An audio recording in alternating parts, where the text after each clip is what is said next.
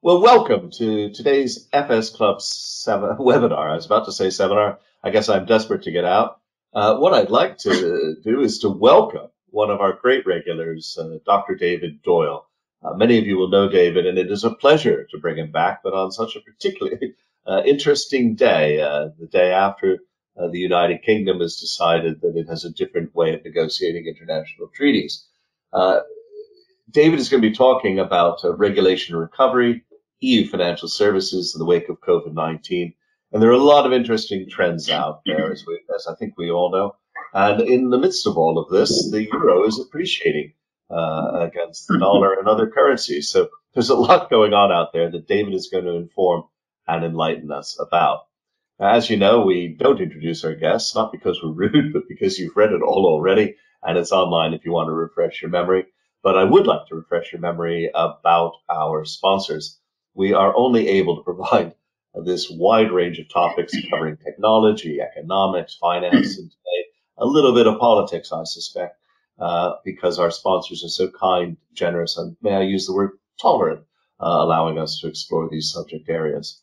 Um, as ever, uh, the idea is to get some conversation going. And to do so, we're going to obviously restrict David, sadly, who, who speaks eloquently on many topics, to a uh, hopefully about 20, 25 minutes and save at least 15 minutes for questions and comments and suggestions from you in the audience. Uh, to do so, please do use the GoToWebinar question facility on your screen. Uh, no point in emailing me or David for that matter. We're here on the webinar uh, with you. So uh, please send it through that way. And I will feed your comments and questions and suggestions into the discussion uh, that I have with David after his presentation. Uh, and I guess really uh, my best job is to get out of your way uh, so David can uh, can say what he would like to say. David, the floor is yours.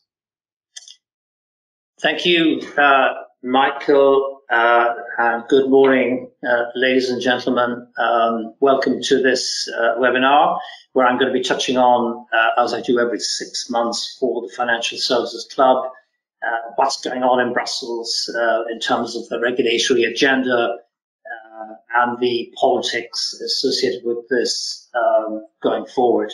So um, let's go to the first slide. In about four hours' time, uh, the board of the European Central Bank will be uh, convening. The major agenda item will be um, how to address uh, the uh, problem and the challenge posed by the hike in the euro vis-a-vis a basket of other um, currencies, notably the US dollar. Uh, the euro has um, uh, excelled vis-a-vis the US dollar by about 14, 16% in the last couple of months.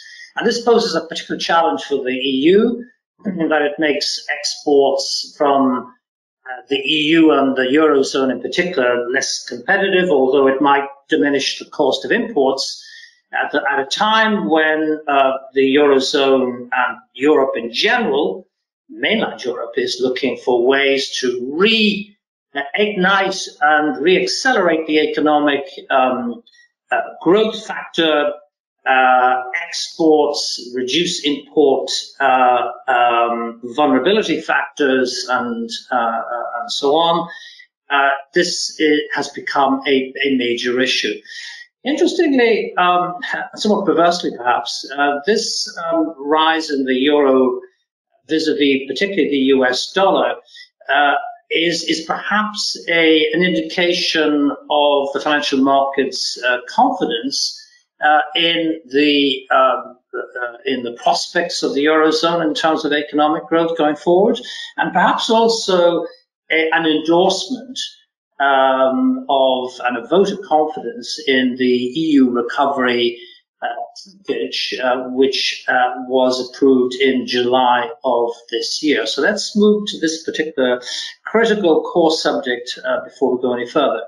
In July of this year, on the back of the European Commission's um, uh, proposals, something like uh, 750 billion euros of a uh, recovery fund was agreed upon by the Council members. It's currently going through some very agonizing uh, and difficult discussions at the European Parliament level who want to see certain adjustments being made uh, as and condition further conditionalities being imposed on recipient countries. But this particular um, uh, plan package is designed quite visibly to uh, reactivate the European economy, uh, not just in the Eurozone, but across the 27 new member states, uh, to finance solvency, strategic investments in via businesses, uh, workers, and sovereign states itself.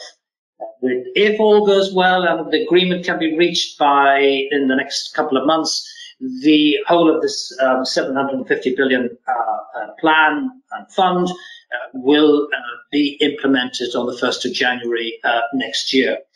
Um, the constituent parts of this, probably the most important parts, after much debate, I might add, at the Council, where the Commission started off by asking for 500 billion euros for grants and 200 and, and something like uh, 250 billion euros in loans, um, the uh, final agreement was 390 billion in terms of grants and 360 billion in terms of loans.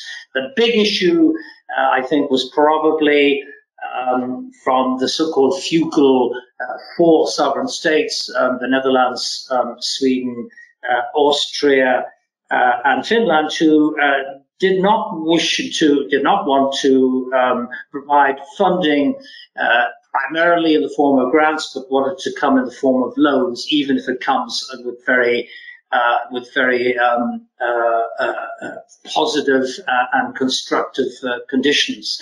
Now, the recovery plan will come in two major parts, two major pillars. One is the recovery and resilience facility, um, you know, in terms of grants and loans.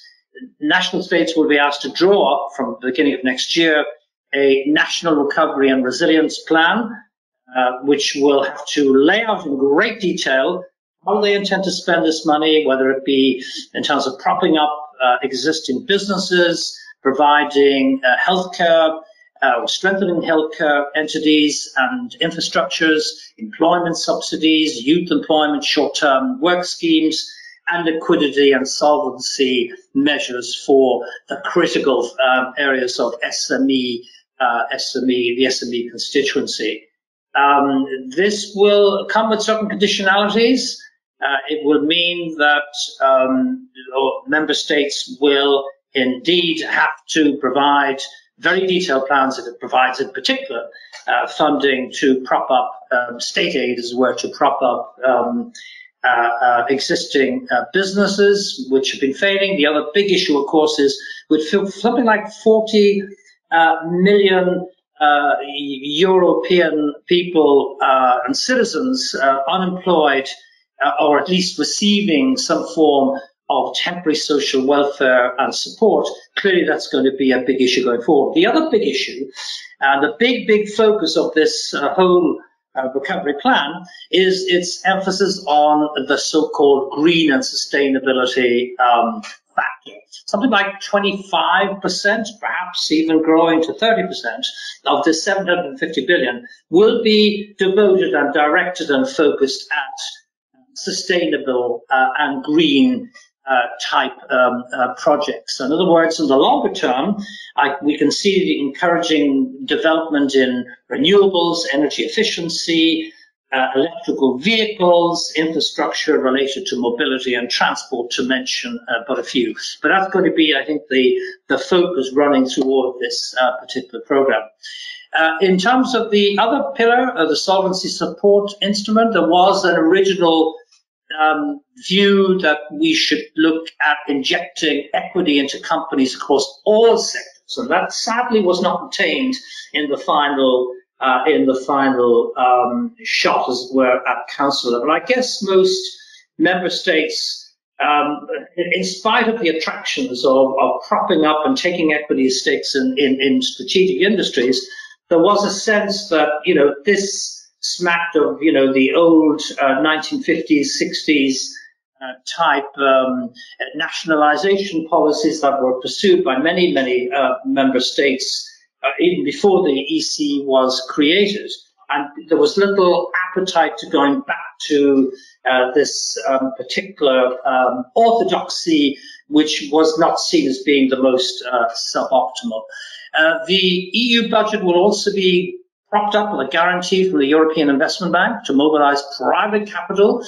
This is, via financial intermediaries such as um, uh, independently managed funds and special purpose vehicles. And this is where, you know, the role of non-banks will become pretty prominent as I see it. And this is why the Commission is treading a very, very balanced line between ensuring that um, the non-banking sector, and even including some of the, the shadow banking sector, which now represents 36% of all financial transactions uh, in, in Europe, um, it treads the line between ensuring that you know the funds and, uh, bonds in particular held by you know the fund managers are liquid, that they're sustainable, that they have the right maturity matching profiles. But that's certainly on one side. Whereas they're also concerned about ensuring a massive engagement, active engagement by the non-financial services sector uh, in uh, contributing to uh, this particular aspect of the uh, support instrument. And over and above that, there will be a strategic investment facility. Uh, this is very politically uh, charged, and the issue I think we've realized since the pandemic is that the degree to which we have become over dependent in Europe on uh, foreign supply chains, particularly in the field of healthcare. Something like 90%, according to the EU statistics, 90% of Europe's um, pharmaceutical and, and health um, products, per, medical products per se, are actually produced in non-EU member states, where a prominent amount actually made in China and in India. But this is not just about healthcare. Uh, issues have been uh, raised at council level about IT, digital transition. To what extent uh, should Europe continue to be heavily reliant on third country um, hubs and supply change, change, uh, change, chains as well, when in fact we could be uh, doing a lot of this ourselves. And indeed, as we speak, although it's gone rather silent, just before the summer, there was an initiative going through um, the Brussels with a view to coming up with um, guidelines, uh, legally binding guidelines, which would ensure that member states um, uh, actually assess uh, the degree to which um, third country corporates uh, are providing critical strategic uh, products and services in that particular member state uh, which could be to the detriment um, should there be another pa- pandemic or another crisis. Uh, last point, there would be EU budget guarantees to finance investment projects. Again, this is via the European Investment Bank and national banks. So in other words, all of the financial services industry will be involved in this. National banks as the vehicles for disperse, uh, uh disposing of these um, of this uh, 750 billion uh, euros, but also uh, the uh, private equity, asset managers, fund managers as well. Um, the uh, other, I think, important strategic issue here is for the first time ever, and this represents a mutualization of the cost of the COVID-19 uh, pandemic at, at, EU level, is the notion of the EU going beyond um, national contributions by member states to fund its activities to uh, the degree of raising funds in the capital markets repayable over the next 28, 29 years. This, this, is, a, this is a major shift in terms of mutualization uh, of, uh, of the cost, but also um, it is introducing a form of fiscal risk sharing and, and central debt uh, issuance, which has never been done before in Europe. It also boosts the whole notion and capacity for uh, counter-cyclical policy going forward. The other, perhaps, um, other really controversial issue is the notion of introducing a tax uh, on big multinational companies who uh, operate in Europe. There's talk about a, a digital tax which would um, uh, kick in uh, sometime over the next two, two, or three years, plastics tax, which actually will kick in in 2021, and a, a carbon border tax um, on all non-EU member states that potentially could be introduced in 2023. Uh, and, and the old, uh, uh, highly controversial uh, evil sounding financial transaction tax, uh, which was so controversial across Europe. There's talk about introducing that and reviving it and introducing it in 2024. Um, this will all fit alongside the EU multi-annual financial uh, framework. This is the seven-year plan, uh, which is worth 1.1 trillion euros at the moment. Um, there, there is some uh, discussions still going on in terms of the how much of this will go towards targeted recovery and support of the EU economy. Now, in the longer term, clearly, as I've said, there's a big shift towards uh, green and sustainability uh, focused of industry, SME support, given that SMEs are so vital uh, to the European economy. But the other um, issue that's going to have to be addressed in all this, given the big emphasis on sustainability and climate change uh, mitigation and adaptation, and dealing with and addressing uh, environmentally damaging uh, sectors of industry, is the whole stranded asset question. Um, the IMF earlier this year estimated that worldwide, stranded assets in fossil fuels, uh, oil or coal and so on, could represent as high as 12 trillion uh, US dollars. And clearly, at some stage, this is going to have to be addressed. Now, the next issue going forward, of course, the other big issue on the agenda, uh, the double the double whammy, as it were, is the Brexit issue. Uh, as we speak, as you probably know, there are uh, being uh, there are attempts by the UK to um, to reopen the uh, the withdrawal agreement. Um, clearly, after uh, after a after a period of nearly four and a half decades of um, following EU regulation, all this is being thrown up in the air, and we're now um, facing huge questions about the future shape of state aid, which seems to be one of the key issues uh, blocking uh, any future agreement in terms of the uh, trade deal that's going on. Um, just to remind you, in terms of financial services, the City of London, of course, plays a huge role. There are two, uh, two major issues that have to be addressed uh, for the financial services industry. One is there going to be a prospect of an equivalency decision, particularly vis-a-vis investment firms, uh, who uh, in 2021, June 2021, will face a new investment firm regime which will uh, mean that they will have to start applying 30 billion, uh, 30 billion euros of consolidated assets for a banking license, which will bring them into the ECB as its scope of supervision, but more importantly, uh, the future access to the single market, particularly for wholesale markets, that is to say eligible counterparties and professional uh, investors, uh, could be held up um, uh, from January the 1st of next year on till uh, a future date because there isn't a, uh, an equivalency decision yet uh, uh, provided by, by the EU. The other big issue is the back-to-back -back, transactions and bookings in particular in the UK um, vis-a-vis all financial services activities and particularly for, for, for banking.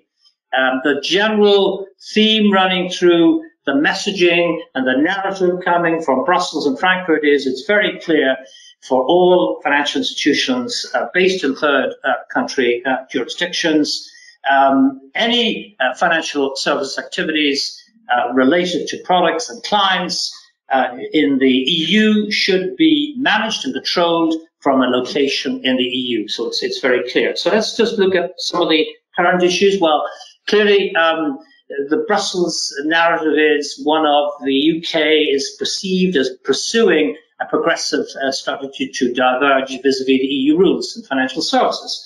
And this will include uh, issues like uh, MIFID II, it will include uh, PRIIPs, it will include the SDGR, it will include a range of uh, financial uh, regulation and directives, uh, which the UK had contributed to and had, and had applied which includes the, the forthcoming uh, CRD5. Uh, but this is not just about financial services. There are concerns about divergences in environmental employment and state aid.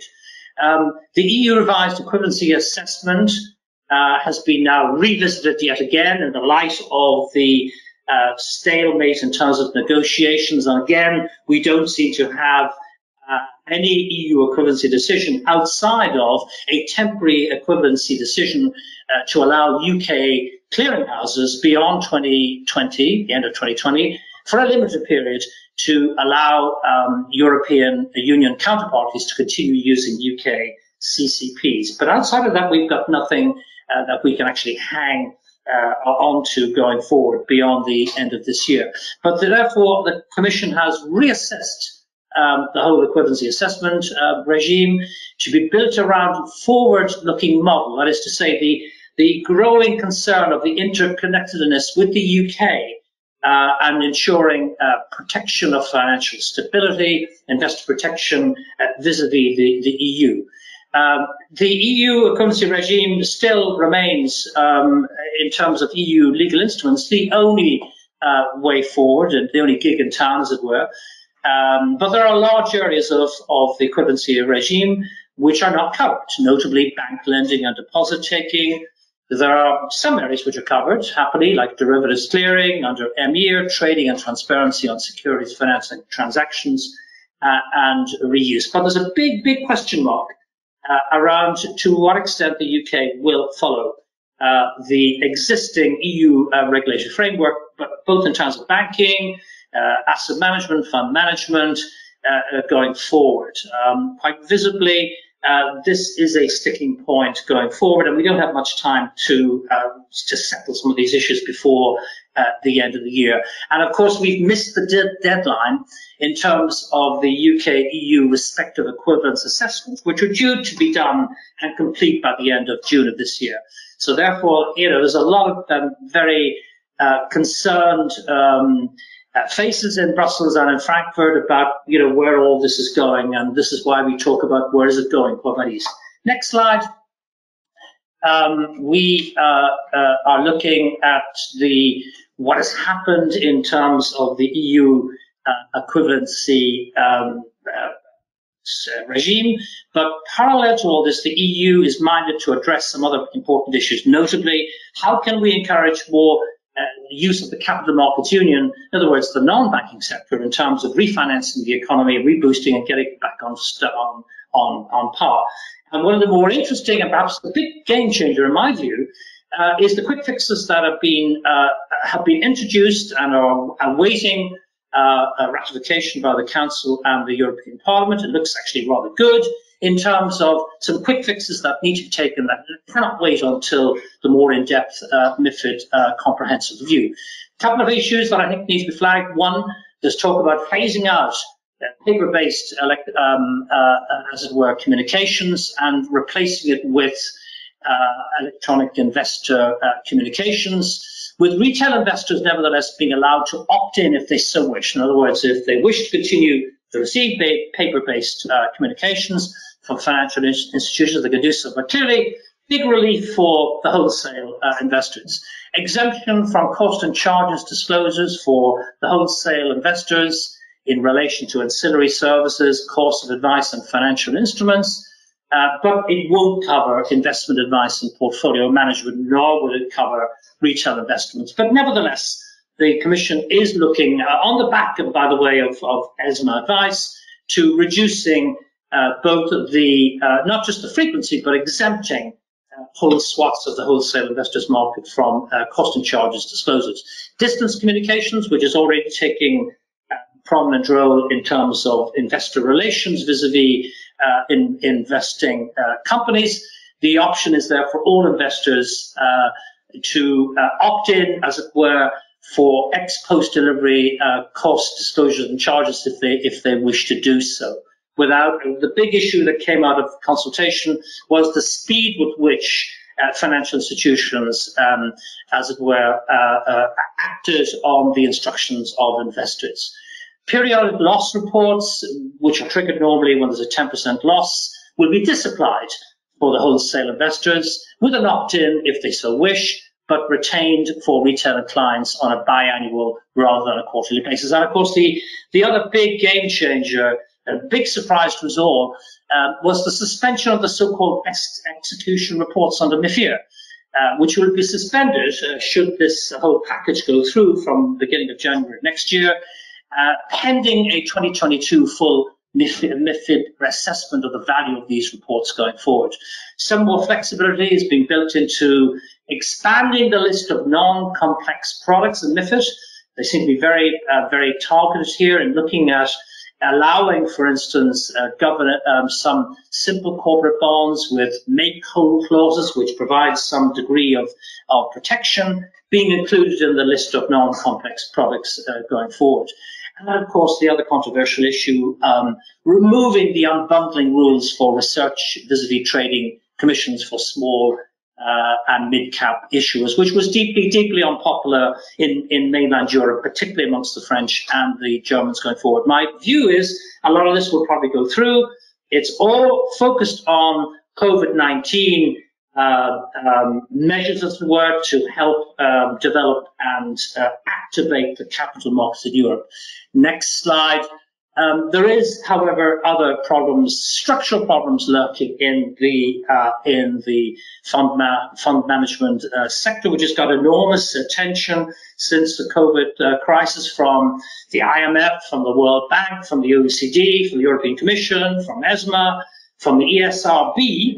Uh, that is to say, the European um, Systematic Risk uh, Board in Europe which has been handing down a lot of warnings to ESMA, the national competent authorities, about the degree of, of their concern of market illiquidity uh, in the fund management space. They talk specific, specifically about investment funds with significant uh, exposures to uh, uh corporate debt. Uh, and I would remind you here that um, uh, something something like 40% of all debt owned by owed by companies to investors. It was seen as being vulnerable uh, in the EU, according to statistics produced by IMF and confirmed by, by ESMA. In the real estate market, uh, understandably, predictably, with the drop in transactions, this has had a negative effect on real estate funds, uh, which currently, according to statistics, it represents something like um, uh, 39% of all uh, investments uh, held by uh, held by uh, fund managers. And the concern here is that in both corporate debt and in terms of real estate funds, funds of funds, for instance, we could be uh, looking at some very key vulnerability factors, which is why, not surprisingly, ESMA this month recommended that, and was backed by the Commission, that all fund managers, small, large, um, medium size, introduce a liquidity stress test at least every every two years. Next slide. Um, going forward, um, we are also looking at the other uh, big elephant in the room, uh, the the sustainability, uh, financial um, sustainability uh, focused um, agenda. Uh, probably the most important of these four pillars is the disclosure regulation per se, which uh, uh, which should apply from March 2021 and would affect all uh, all um, asset managers and fund managers in particular, and, and banks as well, in terms of sustainability, sustainability investment, as to whether um, uh, the funds either contribute or do no harm in terms of ESG uh, criteria, whether sustainability risks have been identified by these funds, and whether ESG events could and have impacted negatively the asset uh, values and sustainability factors like human rights, anti-corruption, AML compliance are highlighted as being, as being very important. Now, as we speak, there's been a big lot of pressure coming from all over Europe to force the Commission to actually delay the implementation of this disclosure regulation. Many uh, asset managers and fund managers believe they're not ready uh, to deal with this. Um, so potentially, I think we could be heading for a six month, maybe an eight month uh, de delay here going forward. The other factor I would mention is we, in theory, should have the um, uh, not so much an introduction, but certainly a draft piece of legislation on an eco label for all financial products ready by the third quarter of 2021. So this is a you know look, looking forward. Um, there's also, um, uh, importantly, integration of sustainability factors into all of the existing legislation at EU level, UCITS, AIFMD, MIFID II, uh, sustain, um, Solvency II, and the, invest, the um, Insurance uh, uh Distribution uh, Directive, which introduces via delegated acts Uh, it, actually, it's already happened in June of this year. A number of requirements for in terms of uh, organizational and operational conditions, risk management policy, and product governance. Product governance being a critical issue, uh, critical issue going forward. So, um, that note, let me um, conclude in, in, the next uh, slide by saying quite visibly the two big um, whammies at the moment affecting and certainly influencing EU policy is Brexit, clearly. And as I said already, uh, the immediate question is what happens to uh, third country investment firms uh, servicing notably uh, the wholesale markets from the January the 1st of next year. What are they going to do in the absence of a, a uh, equivalency decision? They're going to have to quite visibly start negotiating individually with each of the national competent authorities, of course, the 27 EU member states, uh, for a separate license. Now, retail investors, of course, are treated differently under MIFID and MIFIR. Uh, you have to set up a, um, a local branch in the, the, jurisdiction you wish to sell to those retail clients, um, which can also be uh, quite burdensome. Of course, there's reverse solicitation, which could be used, but is actually very restrained under the recent uh, provisions. So that's the first issue. And the second issue, obviously, is the degree to which uh, the financial services industry will engage at all levels in terms of the 750 billion recovery fund in acting as a vehicle uh, uh, and acting as a, a goalpost, as it were, uh, for entry into uh, the, the market. And, and, bearing in mind, of course, the important uh, dimension, 25% of that budget or that particular fund will be devoted exclusively uh, to the green and sustainability investment agenda going forward. Michael, on those on those notes, Great. let me um, fall back to you. Thank you. David, a masterful survey of a very complex situation and why we love having you come and sharing these little nuggets from Paris. Um, lots of questions, so we're going to have to move quickly if you don't mind. Um, I'll start with the first one, a small critique. Uh, Bob McDowell wonders if your analysis of the strength of the euro versus other currencies is short term, a little fanciful given the political tumult of the currency markets. So uh, just uh, how enduring yeah. do you think it is? Yeah, uh, I, I, I, don't. I don't think it's sustainable in the long term. Um, uh, the the U.S. dollar has a major advantage in that it's a unique currency in a very large um, region. It's also a massively important reserve currency, which the euro isn't. Um, and I think that once the U.S. gets back on track, as it were, uh, and perhaps revisits its uh, the the the Fed's policy on on advanced inflation, as it were, um, advice, maybe the, the the dollar will regain on the uh, on the on the FX markets. For the euro, uh, well, frankly, today I don't think we can expect any uh, major decisions. I could be wrong, but I don't expect I don't expect um, Christine Lagarde to uh, herald in a further expansion of the emergency bond buying uh, program. I don't think that that's on the cards, nor do I see them uh, having much appetite or indeed even move uh, room uh, to lower the interest rates any further. Don't forget the interest rates are already in zero territory.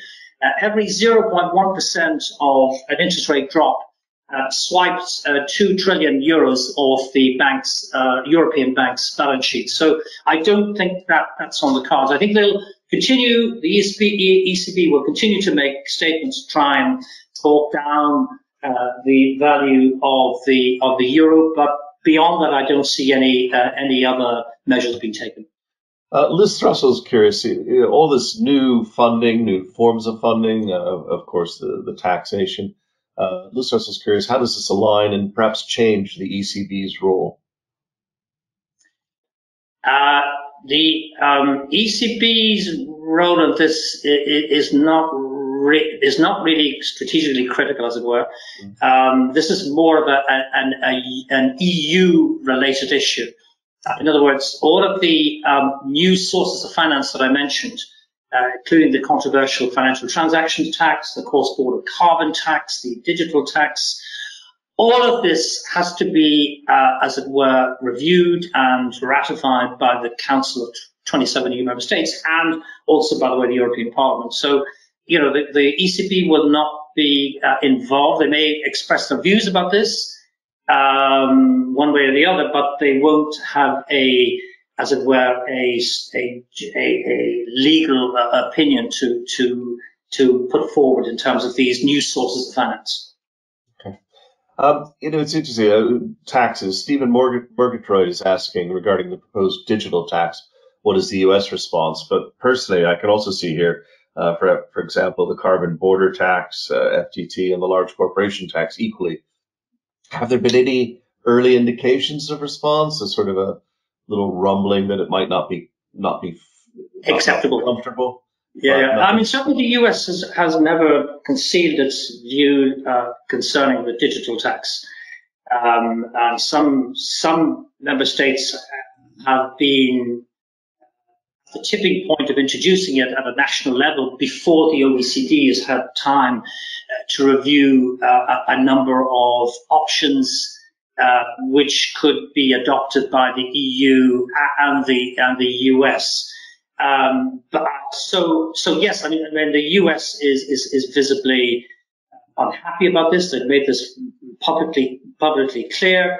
Uh, there are a number of other non-EU member states that are uh, spooked about the, particularly the cross-border uh, carbon tax. This this hits, you know, uh, a range of issues, um, uh, fuel and energy-related issues that is going to affect the likes of Australia, uh, South Korea, um, China, and others. So. Quite visibly, this is going to have to be balanced when when it comes to discussing uh, the introduction of these new these new taxes to fund uh, the uh, the recovery program going forward. David, there's unprecedented change going on in the EU as everywhere else it appears. Um, and you referred to the frugal four, the Netherlands, Sweden, Austria, and Finland. That's one block pulling away. We've obviously got the north-south divide. We've got the east-west divides. We've got the Brexit uh, channel divide. Um, so there's a lot going on uh, that was separating the EU. Uh, and yet, a lot of these initiatives, a lot, many people claim will unite it. Uh, Charles Vermont's curious to believe the EU will still exist in its current form in 20 years' time. I mean, is, mm. is this is this scale of change moving us to a new form of the EU, whatever it is? Yeah, yeah. I, I mean, there are two things that are happening. One, I think a realization that there needs to be more consultation uh, further down the food chain. You know, at, at, at uh, civil society level. Um, and indeed, by the way, this whole package, uh, the 750 billion recovery plan, will still have to be subject to uh, endorsement by national parliaments in the 27 EU member states. So that's already an indication of, you know, the change in orthodoxy. So that's certainly one. There's a need for greater engagement uh, with civil society, with NGOs, uh, with uh, the financial services sector as well. As I said earlier, the Commission is, is only too clearly minded of the fact that they need to keep the financial, the, the non-banking financial services sector on board because they are the, the, the, gateway to, to new funding uh, uh, opportunities. And I think the other big issue uh, is um, tackling the need to, to tackle um, the other, you know, the big strategic challenges and threats, by the way. One is the lack of a of any clarity around uh, illegal immigration into Europe. You know, there's, there's quite a, a significant divide on this in Europe. Um, and the other one is, as I mentioned already, is the degree to which um, the European Union has realized that it's over, very heavily over reliant on foreign supply chains, particularly in the area of IT, digital um, services, uh, healthcare, etc., uh, etc. Et and those areas are going to get priority going forward. I think there is a general consensus that you know these need to be these need to be addressed. So yes, I, I don't think um, you know the EU is going to disappear overnight. Quite visibly, there are important, difficult negotiations going forward. Um, I think many of the southern EU member states recognise the the virtues of you know uh, access, uh, unfettered access for products, goods, and services um, across borders in Europe the Eastern Bloc recognized the importance of funding and technical expertise and, and institutional capacity building that's provided by the EU to bring them up to the same level as the pre-accession countries. Um, but all of this has to be done in the framework um, of a collective agreement on this 750 billion uh, recovery fund. So I remain cautiously optimistic that this will go through. This will herald in a new uh, a new orthodoxy in terms of mutualization of risks, which has hitherto eluded Europe uh, for a variety of reasons. Um, so I think the the future, certainly over the next four months, will be critical in mapping out the tangible, uh, as it were, and concrete uh, plans going forward. Um, I'm going to skip a number of questions. Because I think you've touched on some comments from Hugh, Bob, and some others, but uh, running short of time. So I've got a, just a couple of areas I'd like to cover. One is about the uh, UK uh, EU relationship. Uh, Mark Cook is curious, sort of quickly, is the UK derivatives market still our key to access? Meaning, is that still the UK's key to access? Is the UK still keen on access? So is the UK derivatives market oh. still the UK's key to access uh, financial services? Uh, I, I, assume he's meaning here uh, equivalent in Europe. Yes, yes, absolutely. It's it's probably the mo- one of the most critical areas of the financial services architecture.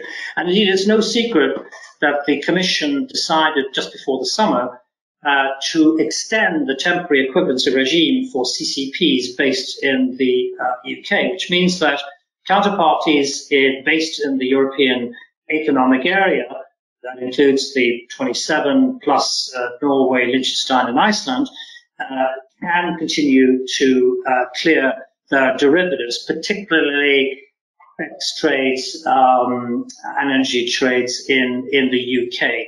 There's, uh, there's no indication as to how long this is going to last, but quite visibly, you know, as I think I made this point on my last um, webinar with you, Michael, quite visibly, you know, nobody in Europe, in Brussels or Frankfurt, wants a fundamental rupture in the financial uh, flows in Europe. Nobody wants to find themselves, as a result of a sudden cut-off in derivatives, trading, by the way, and clearing, find itself yeah. in a situation where they're scrabbling, looking for alternative CCPs um, elsewhere in Europe. So uh, this is why there's been a very cautious approach taken by the Commission to ensure stability uh, uh, of the financial system via this temporary um, equivalency regime. But also, let me just mention while we're speaking about equivalency, I was looking at some statistics this morning. Something like over 50% of uh, Eurozone uh, bond and equity issuances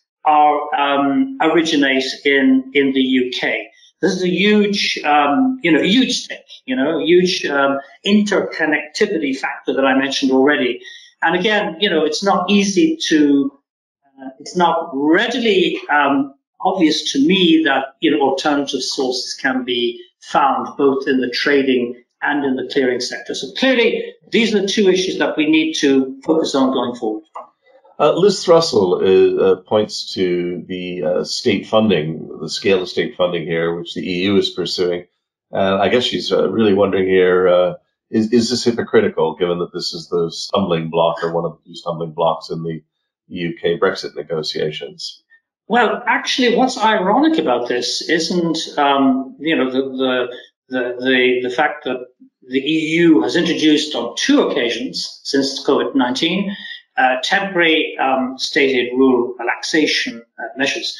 But the irony of all this was actually the UK under Thatcher was the one that was the key catalyst within the European Union, or yeah. what was then the common market, right. to actually push for a more rigorous rules binding uh, system of uh, state aid, uh, uh, as it were, restrictions, which was being used very liberally by many, many states on mainland Europe. So it's a bit ironic in a way. Um. It but what you know, what's concerning the Europe, European Union at the moment um, it isn't so much the zombie companies that you know may be um, uh, propped up by the state aid, uh, as much as they may, you know, the UK may wish to go further. And when it's it's it's now well, um, I think, reported in the in the public domain you know, about the need to pursue a divergent policy in the UK to make the UK a very attractive inward location for uh, for investment. But clearly, some you know some balance has to be found. Maybe a mem- an MOU, uh, maybe a revision in the in the withdrawal agreement every six months to make sure that everybody on both on both sides, I might add, are respecting the rules. Uh, speaking of divergence, Hugo Innes is curious. Do you have any comment on the EU's divergence from the OECD on blacklisting international financial centers, the offshore centers? Yeah, well, again, in the public domain, um, the Commission was actually surprised. It did express its surprise uh, at the criteria. Um, um, sorry, the other way around, actually. It was the OECD expressed its surprise okay. at the um, uh, criteria that were being used by the EU uh, late last year in blacklisting whatever it was 37 non-EU jurisdictions. Um, it believed that you know um, the OECD believed that their criteria were perhaps more robust and fairer.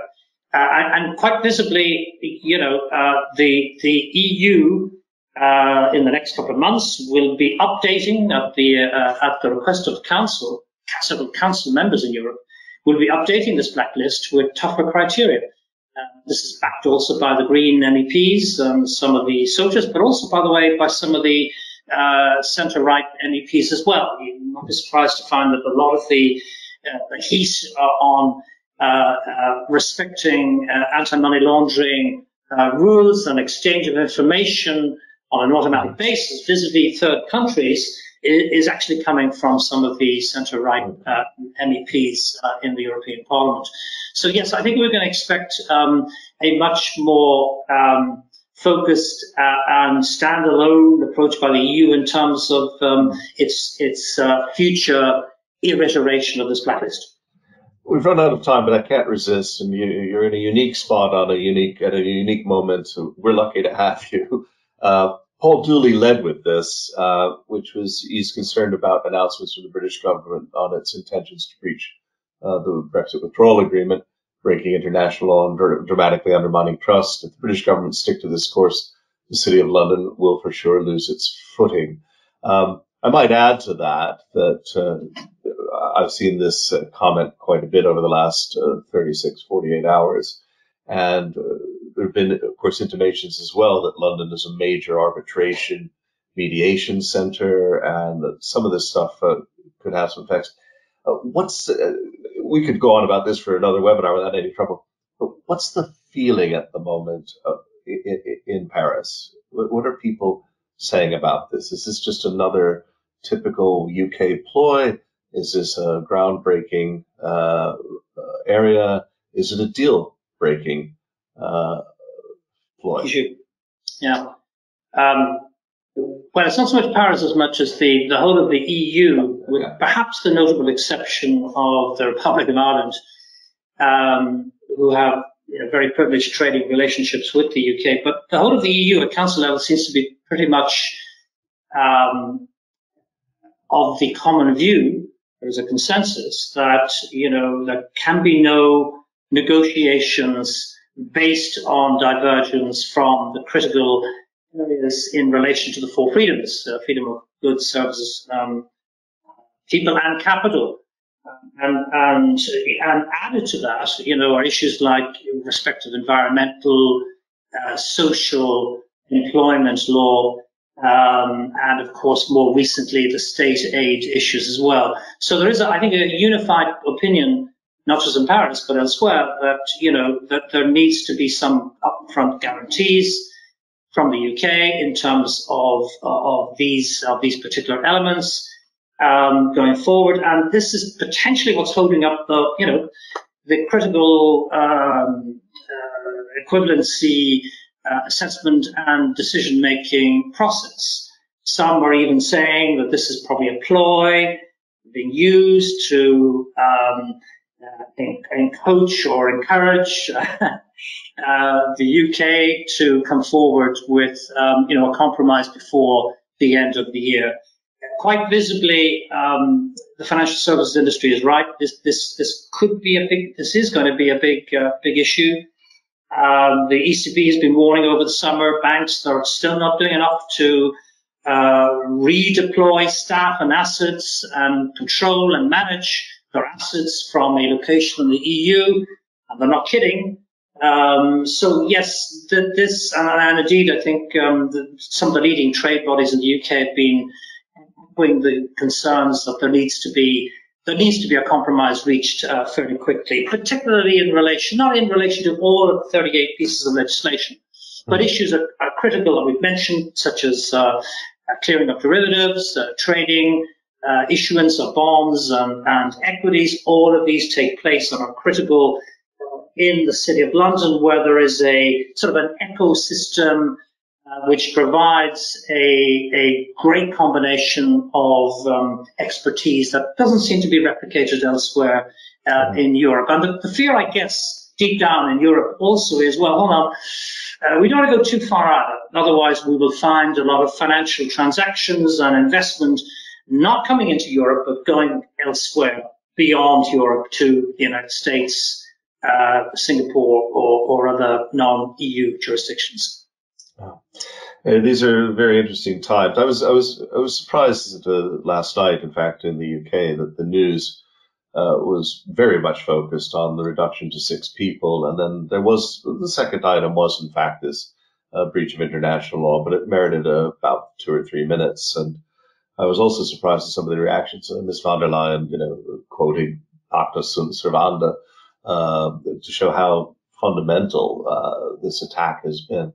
Uh, David, as ever, I mean, uh, we've got some people who want to talk about alternative currencies, uh, digital, digital currencies, the Wirecard typical, uh, long-term debt, uh, the taking of equity stakes by government. I could go on, but sadly I can't. Um, and I'm getting a number of comments here thanking you for your very kind presentation uh, and very informative. And I'll pass all of those comments and questions on to you, of course, as, as we do. Uh, but sadly, it remains for me to thank uh, three groups of people quickly, and your last. Uh, the first is, of course, as I opened, our sponsors. Uh, may I say thanks to all of you. I hope you found uh, today's discussion interesting and, and helpful, and certainly it came at a propitious time. secondly, all of you watching and commenting and contributing, thanks very much for all the comments. And sorry I can't get around to all of them in, in a session. Uh, we have a really good uh, set of webinars coming forward next week, uh, uh, looking at patenting, something we often don't look at in financial services, but the nitty gritty of what it means to get financial services patent. We're going to be looking at leadership and mindfulness, a r- rather interesting departure for us. Uh, our FSG anti-money laundering group continues, uh, and it will be looking at the tech side of AML. And very finally, uh, we're going to be looking at how you do employment related securities uh, and the complexity is going to be examined by our expert on that subject, David Craddock. So it should be should be a fascinating week next week. But most importantly, David, I need to thank you. Uh, you're a regular here because we regularly love having you. So thank you so much. And as I said, uh, or as you said, my apologies. Uh, David's coming back in early January. Traditionally, David opens our year, and he will be opening it next year. The date's already up on the calendar, so you can book it if you want. Um, and if there's something of an emergency nature, I have a sneaking suspicion we'll be calling David to do an emergency webinar, uh, which, given the way that the Brexit negotiations have been going for four years, uh, could well be necessary. Anyway, uh, David, as I said before, sadly, in these times of COVID 19, I'm unable to open the gates and let the audience applaud. So I have my Korean karmic clapper, and I will do it myself if you don't mind. Thank you most sincerely uh, for you. your session today. And Thank you. Thank you. Thank you.